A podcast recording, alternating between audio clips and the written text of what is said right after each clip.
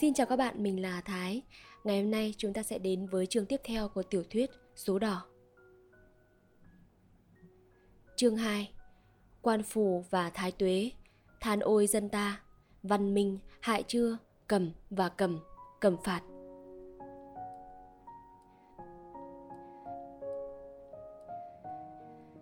Sau khi đi qua một cái sân vắng ngắt người lính cảnh sát dẫn Xuân Tóc Đỏ và ông lão thầy số đến một cái buồng nhỏ, vặn một vòng khóa, rồi mỉa mai ngọt ngào bảo. Mời hai ngày vào. Trong phòng giam lúc ấy có một lão ăn mày và vợ con hắn, một thằng ma cà bông và một người đàn bà bán hàng rong, có một gánh bún chả ế. Người này ngồi dựa tường, hai tay bó gối, giữa hai thúng quà, vẻ mặt đa tư lự. Trong khi thằng ma cà bông nằm dài dưới gạch, ngáy như kéo gỗ. Và ba người của cái gia đình hành khất thì bắt giận cho nhau một cách nên thơ. Cánh cửa bị đẩy đánh sập một cái, tiếng ổ khóa bị xoay lách tách, tiếng giày viên đội xếp mỗi lúc một xa. Một ngọn đèn đỏ vì yếu, chiếu một thứ ánh sáng tối tăm cho gian phòng. Lão thầy số để cháp, chiếu, ô xuống đất, rồi ngồi lên cháp để thờ hồn hển. Xuân tóc đỏ thì còn đứng lại, hai tay gãi sườn, nhìn mọi người một cách trịch thượng. Nhìn phòng giam một cách thản nhiên, nó bĩu mồm nói. Nực mẹ gì, bóp với chả bóp, phòng giam thì bằng cái lỗ mũi, rõ chả biết xấu. Lão thầy số dương to hai con mắt. Có xấu cái đếch ông đây này. Xuân tóc đỏ phân bua ngay với mọi người. Ê ê, rõ thối chửa, người ta bảo mình đâu nào, người ta bảo nhà nước chứ. Nó nói vậy là có ý khinh bỉ cái nhà giam. Ty cảnh sát này là một ty xếp thuộc bộ thứ 18 của thành phố mà nhà nước mới đặt thêm ra ít lâu nay thôi. Tất cả nhân viên trong sở cầm chỉ có 7 người, một ông cầm tây, một ông thông ngôn ta, một ông quản cảnh sát và bốn người lính. Khu vực mà sở cầm có nhiệm vụ trông coi gồm có 16 phố, toàn là phố Tây, có phố dài hàng năm cây số, phố nào cũng có vẻ thái bình. Thành thử, mỗi khi bắt phạt được một đám thì nhân viên sở cầm sướng như trúng số độc đắc. Bốn thể lính cảnh sát phải thay tua nhau đạp xe khắp cả 16 phố như thế mới trong nửa năm đã trở nên bốn cô rơ đại tài. Có thầy đã giật giải Hà Nội Hải Phòng, có thầy được giải ba, giải tư trong những cuộc đua Hà Nội Sơn Tây, Hà Nội Bắc Ninh, vòng quanh Hà Nội vân vân. Trong 16 phố ấy, Chẳng may có khi xảy ra một sự gì phạm vào trật tự thì phần nhiều lại không thấy bóng vía các thầy cảnh sát đâu cả. Hàng rong, bồi, bếp, phu xe, ăn mày, những người ấy chỉ sau khi thầy cảnh sát đã cắm đầu đạp xe khỏi phố thì mới đái đường, thì mới đánh nhau, chửi nhau. Vì lẽ tất cả có bốn thầy lính thôi, nên lúc nào ở sở cầm cũng phải có hai thầy, chỉ còn lại hai thầy đi tuần ngoài đường 16 phố cho hai người, việc tuần phòng thành ra gần như là việc tập đua xe đạp. Năm ấy, vì kinh tế khủng hoảng, ngân sách hao hụt, Đồng Dương Đại hội Kinh tế và Tài chính chuẩn y bản dự luật buộc Sở Cảnh sát phạt dân thành phố 4 vạn đồng. Sở Cảnh sát Trung ương chi cho ty cảnh sát chi nhánh này phải phạt dân là 5.000, nghĩa là 1 phần 8 số tiền tổng cộng vậy. Ông cầm đã vò bù cả đầu, đã rứt xoăn cả dâu. An năm năm nay bị cầm phạt, phần nhiều chỉ một ít bồi, bếp, phu xe, hàng rong, còn thì toàn người Pháp cả. Làm thế nào phạt cho đủ 5.000 bạc? Ông cầm sau cùng gọi nhân viên trong sở họp một phiên bí mật. Sau cuộc họp, ai nấy rất kính phục cái phương kế nhiệm màu. Người bắt đầu cho gia đình dọn cả về khu 16 phố ấy. Thế rồi thì trước nhất, chính ông Cẩm Tây bị phạt về tội để chó sổng ra đường. Hay là vì bà Cẩm quên bảo bồi quét nhà cho đúng phép vệ sinh. Lần lượt đến người nhà ông Thông Ngôn, ông Quản, bốn thể lính, người Long Tong, người phu lục lộ trông coi cái vườn hoa của sở cầm Nào là tội đái đường, tội cãi nhau, tội đi xe đạp không đèn, tội để nhà cửa mất vệ sinh, vân vân. Thành thử, nhân viên sở cẩm cứ phạt lẫn nhau văng tê đi thôi. Phạt nhau như hình có thâm thù với nhau vậy. Bữa ấy, Ông Cẩm Tây đang ngồi đánh máy chữ về một tờ biên bản quan trọng thì có một người lính cảnh sát hấp tấp chạy vào báo một vụ trộm ở nhà một người Tây. Vụ trộm xảy ra từ đêm trước, xong đến lúc ấy sự chủ mới biết. Ông Cẩm Tây chán nản nói bằng tiếng Pháp rằng Trộm thì lại phải giao ra tòa, còn phạt gì nữa?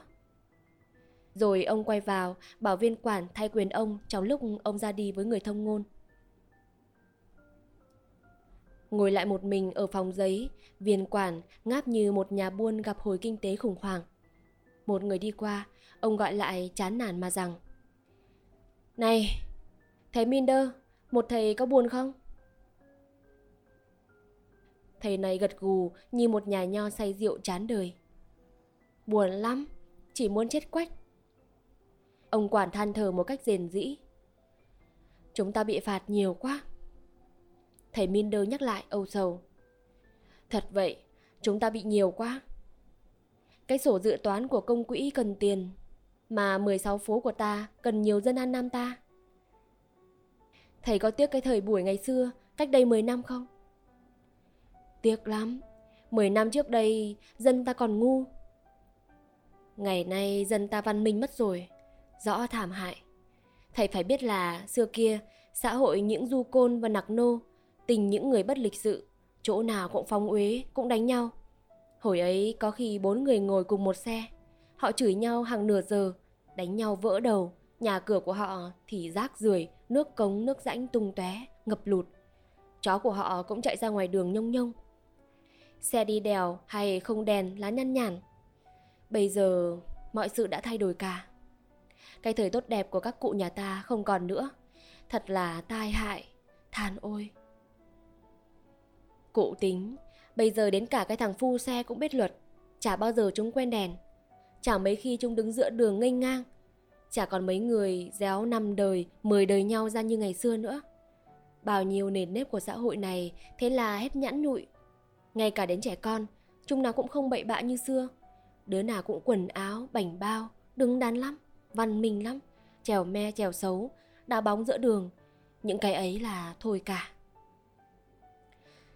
Sinh ra ngày cái báo chí Thật là nhảm quá Chính vậy Dân chúng chỉ vì báo chí Mà đâm ra văn minh Không còn cầm phạt nhiều như trước nữa Té ra chúng ta Chúng ta lại thành ra cầm phạt Ồ Ồ Thế thì thật là một sự trái ngược Không thể tha thứ được Chúng ta là Chúng ta là lính cảnh sát Tôi Tôi là một nhân viên quản nữa kia thưa thầy Sariti 2 Thật thế, nếu thỉnh thoảng ta không dự vào một cuộc đua xe đạp thì có thể nói là cuộc đời như thế này là từ từ hạ màn mất rồi. Mà báo chí thỉnh thoảng không đăng tên, đăng ảnh chúng ta lên trang nhất thì thật là không thể nào tha thứ được cho báo chí. Thế nào? Chủ nhật sau thầy có dự cuộc đua Hà Nội Hà Đông không?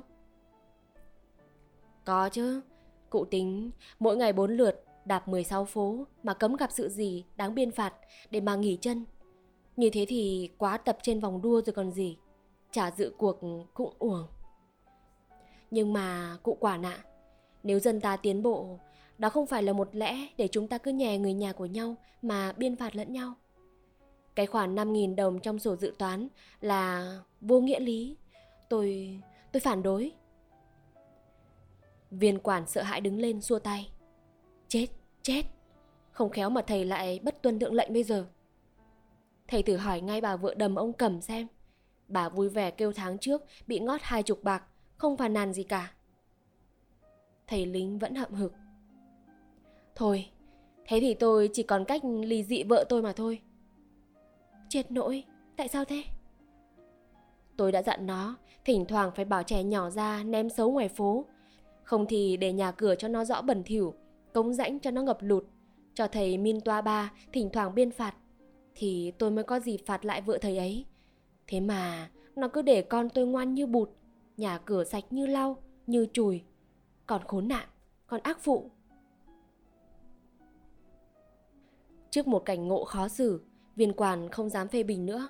Muốn lảng chuyện, ông ta bảo người lính xuống nhà giam tạm, lôi bọn người bị bắt lên lấy cung. Thầy Minder mở cửa phòng giam, giữa lúc Xuân tóc đỏ khẩu chiến với ông thầy số. Ừ, gai ngạnh lắm thì chết, cho mà bị bắt, tôi chả cần. Vì số tôi tháng này quan phủ thái tuế long đong. Tháng này chờ đợi cửa công mỏi mòn, bị bắt thế này là nhẹ, rồi cũng qua mà thôi. Đây không cần, không phải nói phép, chứ từ thuở trời đất sinh ra làm người, đây bị bắt về bóp ít ra cũng đã là bận thứ 15. Đánh người già cả là hành hung, rồi thì tù. Không nghe, Xuân tóc đỏ cứ nói luyên thoáng. Mà trước kia bị bắt với bóp chính cơ, một sở cầm to, oai, chồng rợn tóc gáy, có bảy tám ông cầm dìa mép to tướng, ngực đặc miền đay. Ông nào cũng đeo súng lục. Lại có hàng trăm đội xếp dùi cui sơn trắng, cầm những xích to tướng. Mà dề bó thì cửa gióng sắt như chuồng hổ, tình những mũi với dẹp, giam được hàng vài trăm người. Chứ bị bắt vào cái bóp nhỏ này, phòng giam như cái lỗ mũi, giam được có vài người thế này thì... nước mẹ gì. Người lính quát. Ra cả, ra cả, ra lấy cung mau, im mồm, cãi nhau mãi gì. Trừ thằng ma cà bông vẫn nằm ngáy o o như sấm, cả bọn đứng lên cả. Người lính phải lấy chân lay nó thì nó nói làm nhảm. Im, để người ta ngủ nào. Có dậy không? Ông lại xách cổ lên bây giờ. Thằng ma cà bông ngồi lên ngơ ngác. Dạ... Đi ra. Nó đứng lên lầu nhầu. Đứa ngủ ngoài đường thì bị bắt vào bóp. Đứa ngủ ở bóp thì gọi dậy bảo đi ra. Rõ lắm chuyện. Bọn người ấy ra khỏi phòng giam, qua sân bước vào phòng giấy, viên quản thấy Xuân tóc đỏ ăn mặc hơn cả. Cái quần tây, đôi giày cao su, cái áo lót cột tay thì hỏi nó trước tiên. Anh này, tội gì? Ông thầy số nói ngay. Bẩm quan lớn, nó đánh con. Xuân tóc đỏ cãi. Không phải đánh, tôi chỉ định bóp cổ lão. Nó thụi con hai cái đau quá rồi mới bóp cổ. Con chưa thụi mà cũng chưa kịp bóp cổ thì lão đã kêu nhặng lên. Viên quản đập bàn. Im, im ngay. Để bàn trước hỏi đã. Ai phải, ai trái, đầu đuôi ra sao? Anh này, đánh người vì lẽ gì? Khai ra. Bẩm lão ăn không ăn hỏng đánh lừa của con một hào. Lão đoán số sai cả, đòi tiền lại không trả còn muốn đè lão ra để lấy lại chứ không có ý đánh. Có xem số không? Có nhận một hào không? Bẩm quan lớn là số con đã lấy rẻ có một hào. Đoán câu nào cũng trúng cả mà nó còn muốn đòi lại tiền. Xài bét cả. Bẩm quan lớn, lão kêu tương lai còn khá lắm. Thế mà vừa đoán xong thì có mất việc. Viên quản lừa mắt nhìn ông thầy số. Đoán thế mà đòi lấy tiền. Bẩm, tương lai là mai sau, chứ có phải ngay lúc ấy đâu. Con nghiên cứu 10 năm lý số, đoán như thánh như thần, có khi nào sai. Mà con được xem hầu quan lớn bữa nào đâu mà quan lớn đã của con đoán sai. Viên quản lừ mắt nhìn Xuân tóc đỏ. Người ta nói phải đấy chứ. Thầy số nói luôn. Như tướng quan lớn đủ biết, cùng quan lộc tốt, hét ra lửa, mi trường quá mục, nhiều anh em, lại có Thủy Châu, hậu vận sẽ giàu lớn. Viên quản lườm Xuân tóc đỏ lần nữa. Người ta đoán hay đấy chứ. A Lê, phạt anh, càn tội đánh người mà lại người già cả. Phạt một đồng tám, tha ngay cho ông thể số này ra, còn người kia đưa thẻ xem. Ngoài đường có tiếng xe hơi đỗ. Bà phó đoan bước vào, tủm tìm chào hai người thay mặt nhà nước. Cả hai người này vồn vã như nhà buôn tiếp khách sộp. Là vì bà pháo đoan hay để chó sổng ra ngoài đường nhiều hay bị phạt, kể trong cả 16 phố. Thành thử sở cầm nhớ ơn bà chẳng kém một hiệu buôn ế ẩm với một bà khách quen. Viên quản hỏi, bà muốn gì chúng tôi sẵn lòng. À, tôi đến nộp phạt cho một người nhà. Nó đây rồi, xin cụ tha cho. Viên quản xoa tay, thầy lính Minder nói. Vâng, bà nộp tiền ngay cho. Bao nhiêu thế ạ? À? Một đồng tám. Thầy Minder vào ngồi bàn giấy viết biên lai. Like. Xuân tóc đỏ ngẩn người ra, không hiểu. Nó kính cần hỏi. Bẩm bà lớn, sao bà lớn lại thương con như thế? À, rồi biết. Chúng tôi cần dùng đến anh. Anh cứ về nhà rồi sẽ hiểu. Anh có việc làm rồi. Lão thầy số phân bua. Đấy nhá, bảo sai nữa đi. Xuân tóc đỏ quay lại. Đúng thật, cụ là thánh sống, con xin lỗi cụ vậy. Bà pháo đoàn hỏi. Cái gì? Bẩm bà, thầy số hay lắm. Thế à? Thế thì cũng lên xe, về xem cho tôi, đi. Giấy biên lai đã xong, bà pháo đoan trả tiền. Ông thầy quay vào phòng giam, lấy khí cụ rồi ra, theo Xuân và bà phó lên xe. Viên quản tiễn ra tận cổng nói Xin cảm tạ, lần sau xin quý khách chiếu cố. Nói xong, ông ta mới từng hừng, chợt nhớ ra đây là sở cẩm, chứ không phải là hiệu bánh tây của bà quản ở nhà.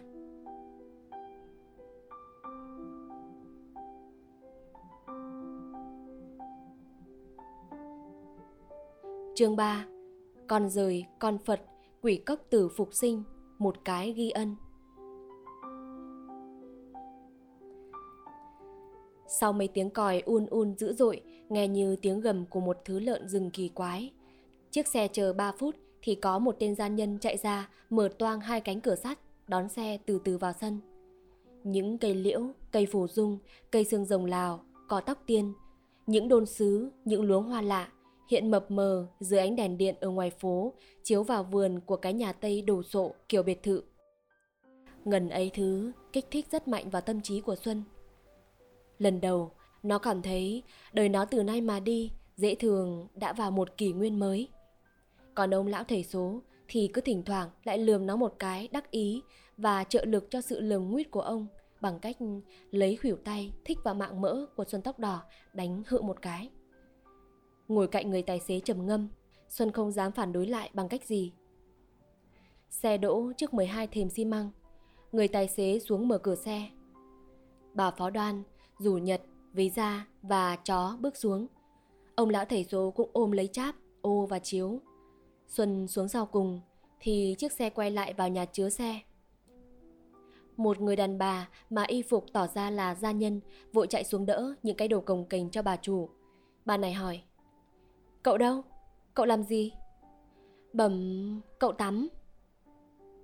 Cậu tắm à? Thế cậu sơi cơm chưa? Rồi không đợi trả lời, bà quay lại sau, bảo Chị ba, sao chị lại để cậu ấy tắm ở đây thế này? Ai lại sành sành ra thế? Bẩm, cậu vòi thế, không chiều thì cậu lại khóc. Trong cái chậu thau khổng lồ, một cậu bé to tướng, béo mũm mĩm, mặt trông ngẩn ngơ. già đứng lên thì ít ra cũng cao lớn hơn một thước tây, ngồi vầy nước như một đứa trẻ lên ba. Trung quanh cái chậu thau có vô số đồ chơi bầy la liệt. Nào là con chó bông, con búp bê, cái ô tô, cái tàu bay, cái kèn. Bà chủ vừa đặt con chó xuống, vừa nhanh nhẩu nói. À, cậu tắm, cậu của me ngoan. Mẹ đi vắng, ở nhà có đứa nào đánh cậu không? Lâu lâu, huýt, huýt. Bà phó vừa huýt hai tiếng còi thì con chó đã giơ hai chân trước lên, run run hai chân sau, cô đứng, lưỡi lè dài, giải ý chào cậu bé ngồi tắm.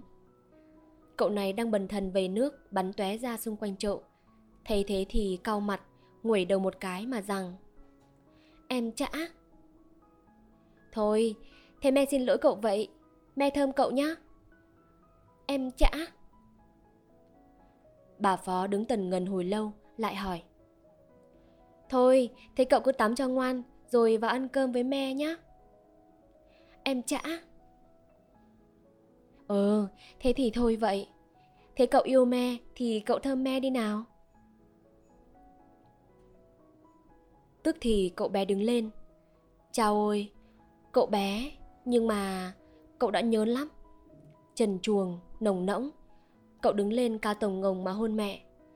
Cảnh tượng ấy, nếu không có cái giá trị quái gở, Ít ra cũng hay ho, Chẳng kém một tấm ảnh khiêu dâm. Cậu con bà phó, Theo lời bọn gia nhân kém giáo dục Thì đã đủ tư cách lắm rồi. Muốn xóa sự ngạc nhiên trên mặt Xuân Và ông thầy số, Bà này quay lại hậm hĩnh phân bua. Còn rời con Phật đấy. Thầy số hiểu ngay đó là một ông con cầu tự. Chỉ có Xuân là hãy còn ngần mặt ra. Bà Phó quay vào nhà. Chưa chi lại thấy tiếng khóc chu chéo sướt mướt của cậu bé. Bà quát. Chị ba đâu? Cậu bé gào thét. Cậu vào mí cơ, cậu vào mí. Chị ba, mau lên, lau cho cậu rồi cõng cậu.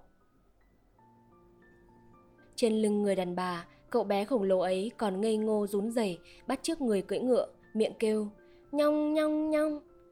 Thấy trướng mắt quá thể, Xuân không thể chịu được, nó lẩm bẩm trong cổ họng. Mẹ kiếp, chưa còn với chả cái. Đến cửa phòng khách, bà Phó chỉ tay. Các người ngồi đây chờ tôi. Rồi bà vào một buồng khác.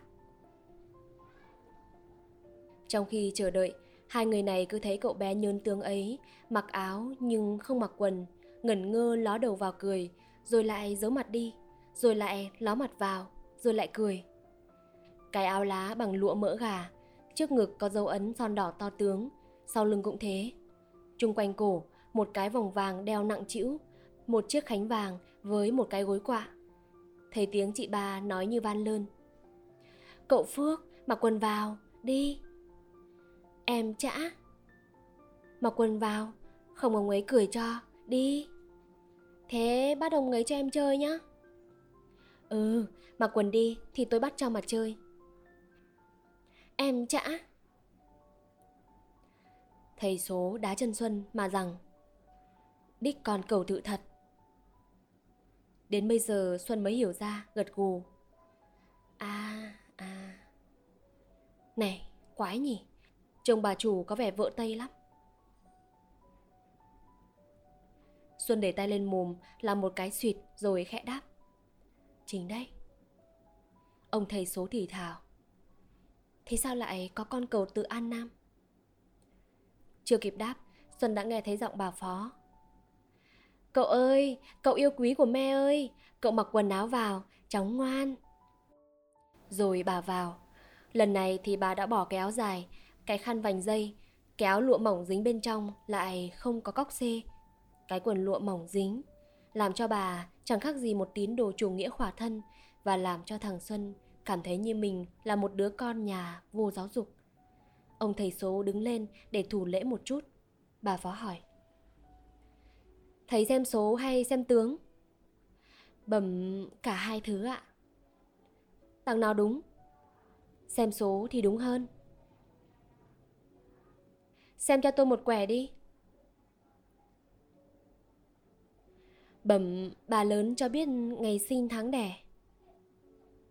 À, thế thì tôi quên, không nhớ rõ. Bẩm, thế thì xem tướng vậy, nhưng sợ không được kỹ lắm bằng xem số. Ừ, được, cứ việc. Bẩm bà lớn tốt lắm. 12 cung phi chỉ đáng phàn nàn một cung. Bẩm ấy là cung phối hợp, nghĩa là cung chồng. Gỏ má hơi cao. Bà phó cau mày một lúc nói có ý gắt. Sao? Phàn nàn cái nỗi gì? Ông đoan nhà tôi xưa kia tử tế với tôi lắm. Mà ông phán nhà tôi cũng thế, cũng trung hậu lắm. Lúc ông phán nhà tôi chết, cũng còn kêu là yêu thương tôi, ở đời này mấy ai mà hai đời chồng được như thế bẩm vâng nhưng mà theo lối cổ thì thế là lưỡng độ mà đã phải bước đến hai bước thì là đáng phàn nàn. À có thế chứ.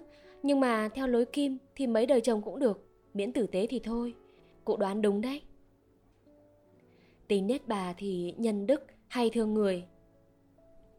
Cụ đoán hay lắm.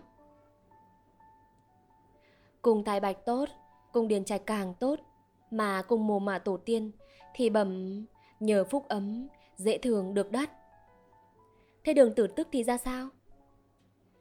Cũng tốt lắm, nhưng mà hơi hiếm. Bà phó đoan lại ra ý không bằng lòng mà rằng, sao lại hiếm? Chả gì tôi cũng có hai đứa con rồi. Cô già nết tề nhà tôi hiện đã đi du học, sắp thi tú tài, mà cậu phước đây thì hay ăn chóng nhớn. Ba tháng nữa thì đúng 11 tuổi. Hai đứa con sao lại là hiếm? Bẩm nhất nam viết hữu, thập nữ viết vô. Bao nhiêu con gái thì theo lời thánh dạy cũng chẳng đáng kể. Còn con dai mà một có cậu thôi thì theo lời thánh dạy thế cũng là hiếm. À, ra có một con dai thôi thì cũng là hiếm. Bẩm ba lớn, liệu ba lớn còn muốn đi bước nữa? Thôi, tôi đã nhất định nói có vòng hồn ông đoan với ông phán nhà tôi chứng giám cho. Tôi đã nhất định thủ tiết với hai ông là vì tôi tuy còn trẻ mang thật nhưng cũng mang tiếng là già rồi. Chỉ còn nên ở vậy nuôi con thôi. Bẩm, cung tử tức do thế mà là hiếm. Cụ đoán hay đấy. Thế số cậu Phước thế nào? Ấy, cái đức cửa Phật chùa Hương cho cậu xuống với tôi đã hơn 10 năm. Tôi chỉ lo... Bẩm tốt nhất, số cậu là hưởng thụ, suốt đời nhàn hạ mà hưởng cả phú lẫn quý, lẫn khang lẫn ninh. Bà phó cúi đầu một cách kính cẩn, khẽ nói. Tôi, tôi cứ sợ mình người trần mất thịt, không để ý, không biết chiều ý cậu thì cậu lại đòi về. Thầy số sốt sáng cãi. Chả lo, trông qua tướng mạo đủ biết, tướng cậu thọ lắm. Mà bà lớn nhờ có cậu nên sự thịnh vượng lại càng bền vững. Hay, hay, cụ đoán số thế thì tuyệt nhất trần đời. Bẩm, nếu bà lớn nói rõ ngày sinh tháng đẻ, thì tôi sẽ lấy lá số tử vi, thì có thể biết những sự xảy ra hàng năm, hàng tháng, hàng ngày. Thế nữa kia? Bẩm vâng, xem số thì kỹ hơn xem tướng. Thôi, thế cụ về kẻo khuya, này mai cụ lại chơi giúp cái việc ấy cho tôi nhé. Chị ba đâu? Tiễn cụ một đồng bạc xe cho tôi để cụ về. Thế nào cụ cũng lại coi hộ cho tôi đấy. Vâng, vâng, bẩm lại bà lớn, ngày mai chúng tôi sẽ đúng hẹn.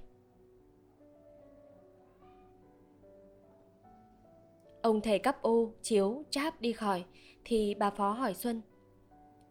Anh này, anh có biết tôi đã làm gì cho anh không?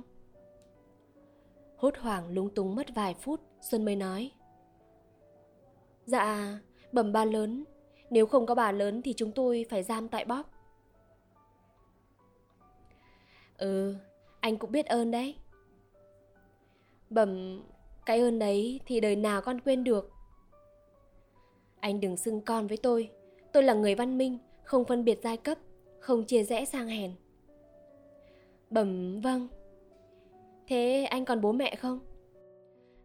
Bẩm tôi bồ côi cả bố lẫn mẹ từ sớm. Tội nghiệp. Thế anh đã có vợ con gì chưa?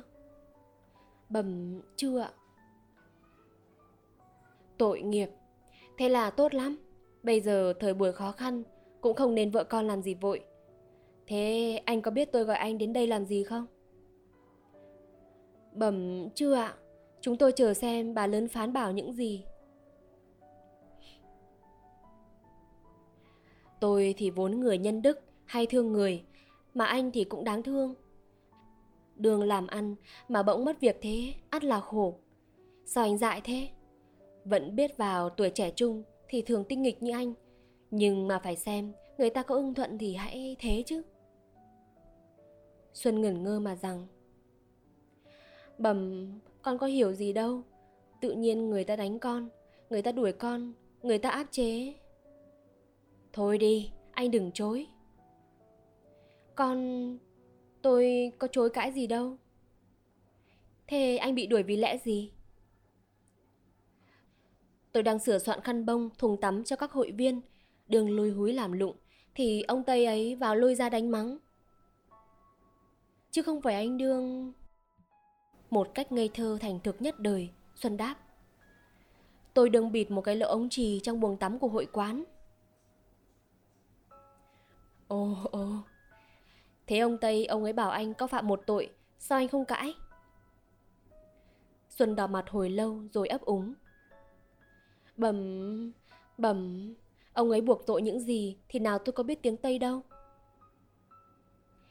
Bà phó đoan đứng ngần người ra, nuốt sự thất vọng đánh ực một cái. Bà nhớ lại mấy cái tên, cái lầm từ xưa kia. Từ khi bị hiếp, những cảm giác tê mê hiếm có, rất khó tả, rất kỳ quái, cứ theo mãi bà như bóng theo người. Lâu dần, việc ấy thành ra một ám ảnh. bà vẫn ao ước được bị hiếp nữa, mà không bao giờ cái dịp hiếm có ấy lại tái hiện. Thành thử, bà chỉ có hiếp chồng chứ quả thật. Nói có quỷ thần hai vai chứng giám, bà chẳng được bị chồng hiếp cho lần nào. Sau khi đọc bộ kim anh lệ sử, thấy nói ở cái chùa tình ấy, sư mô cứ vờ là Phật để xuống bán con cho những đàn bà cầu tự. Bà đã tức khắc dò hỏi rồi đi. Bà đã bị tẽn. Lúc về nhà, ông phán ban con cho bà, chứ chẳng có sư mô quái nào.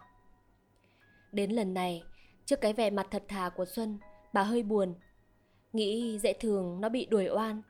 Bà đã hơi cáu, nhưng một ý nghĩ thoáng chạy qua óc bà. Anh lên gác này chờ tôi tắm một lát, rồi tôi sẽ nói chuyện tại sao tôi bảo anh về đây.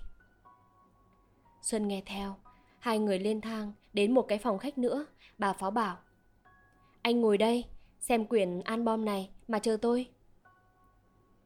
Rồi bà vào buồng tắm, cách chỗ Xuân ngồi chờ có vài bước chân.